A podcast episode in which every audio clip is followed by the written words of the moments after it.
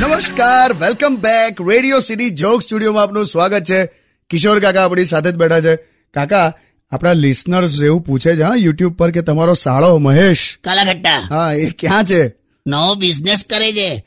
સ્મશાનમાં PCO ખોલ્યું છે. Plus સ્મશાનમાં PCO ખોલાય? એ બધું કરી શકે. મેં એને કેટલો સમજાયો મેં કું સિંગોડા તું સ્મશાનમાં પીસીઓ ખોલે છે. તઈ ફોન કરવા કોણ આવવાનું? તો કે નાના જીજુ કે અગ્નિ સંસ્કાર ચાલતા હોય ત્યારે કઈ બધા રિલેટિવ્સને ઇન્ફોર્મ કરવું હોય તો આપણે ત્યાંથી ફોન કરે એમ. પાછો કે આપણી કોમ્પિટિશનમાં કે જીજુ અહીંયા કોઈ જ નહીં હા. પણ તો તહીં કોણ આવે ફોન કરવાલા? ખરો છે પણ તમારો સાળો. ના પાછો બે તાળા મારે છે રાત્રે.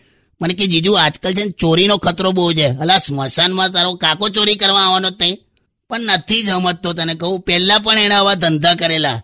ના ચાલ્યા. કયો કયો? લા પિક્ચરના મલ્ટીપ્લેક્સમાં ઇન્ટરવલ વખતે ફિનાઇલની બોટલ વેચે. એટલે પપ સમોસા વેચાય. ફિનાઇલની બોટલ લઈને કોણ પિક્ચર જોવા બેહેલા?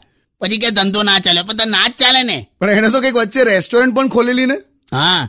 આપણે કોક જગ્યાએ ઊભી રાખીને ગાડીના કાચ ના ખોલીએ ને ત્યાં એને restaurant ખોલેલી. Stay tune with Kishore Kaka only on radio city 91.1 only on